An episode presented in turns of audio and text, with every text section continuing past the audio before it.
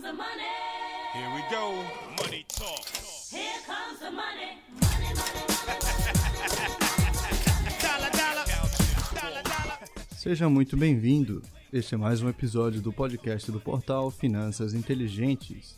Este podcast é feito em parceria com o grupo de líderes empresariais do estado de Santa Catarina. Hoje é sexta-feira, dia 2 de abril de 2021. Eu sou Victor Silvestre, assessor de investimentos, e vim aqui lhe trazer o resumo do mercado. Nesta semana, o nosso índice Bovespa fechou aos 115.253 pontos, representando uma pequena alta de 0,4%. My cologne is called Brand. Já o IFIX, o índice dos fundos imobiliários, fechou cotado aos 2.850 pontos, representando uma alta de 1,15%.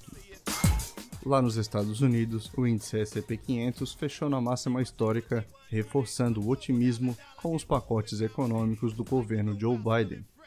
O índice fechou aos 4.019 pontos, representando uma pequena alta de 1,13%. Roll it through. Já o dólar comercial fechou no campo negativo aos R$ 5,71, representando uma queda de 0,5%. It takes a shakedown. E a maior alta da semana fica por conta das ações da Equatorial. Com uma forte valorização de 9,5%, os papéis estão cotados em R$ 24,99. Money now. Do outro lado da moeda, a maior baixa da semana fica por conta das ações da Copel. Com uma forte queda de 8,9%, os papéis estão cotados em R$ 6,39. Never worse. See, we never get the Nas notícias do cenário interno, aqui no Brasil, o Banco Central divulgou ontem o seu relatório trimestral de inflação, que reforçou nossa avaliação de taxa Selic a 5% no final de 2021. Para 2022, por sua vez, aumentamos a projeção de 5% para 6,5%.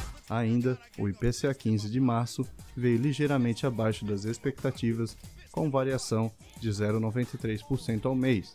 Já as principais medidas de núcleo da inflação vieram em linha com nossos números, sustentando a perspectiva de preços ainda pressionados no curto prazo, mas com um alívio importante ao longo do segundo semestre. Caso queira saber mais, acesse o portal finançasinteligentes.com e lá você vai encontrar um artigo especialmente falando sobre o IPCA 15. O ministro da Economia Paulo Guedes recomendou o veto parcial ao orçamento. Arthur Lira discorda. De um lado, o ministro da Economia, que recomendou o veto parcial ao projeto aprovado com o alerta de que o presidente Jair Bolsonaro corre o risco de um processo de impeachment, do outro, o presidente da Câmara, que não quer o veto e não vê motivos para a abertura de um processo de afastamento do presidente, tendo como base o orçamento. A Câmara dos Deputados aprovou nesta quinta-feira um projeto que prorroga para o fim de julho o prazo de entrega do imposto de renda. Pelo calendário oficial da Receita Federal, o prazo final para a entrega da declaração seria no dia 30 de abril. No cenário internacional, o canal de Suez foi liberado na segunda-feira após o navio Ever Given ficar encalhado por quase uma semana e causar um prejuízo global de quase 60 bilhões de dólares. E o estado de Hong Kong deixa de ser autônoma e vira oficialmente território de influência chinesa. A reforma eleitoral foi assinada por Xi Jinping lá em Pequim. E lá nos Estados Unidos, o país criou 916 mil novas vagas de emprego no mês de março, uma previsão que era de 675 mil a 700 mil. A taxa de desemprego caiu a 6%, enquanto em fevereiro era de 6,2%.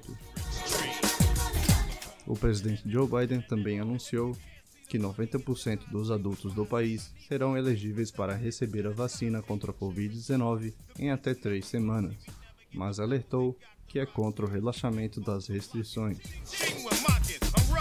E no panorama para a semana que vem, teremos na segunda-feira o relatório do Boletim Focus do Banco Central, teremos a taxa de desemprego consolidada lá nos Estados Unidos para o mês de fevereiro e teremos também o fluxo cambial estrangeiro aqui na Bolsa Brasileira. Estes foram os destaques para esta semana. Nos siga nas redes sociais no arroba Finanças Inteligentes. Me siga também no arroba o Victor Silvestre. Eu lhe desejo uma boa noite, um ótimo final de semana e a gente se vê no próximo episódio.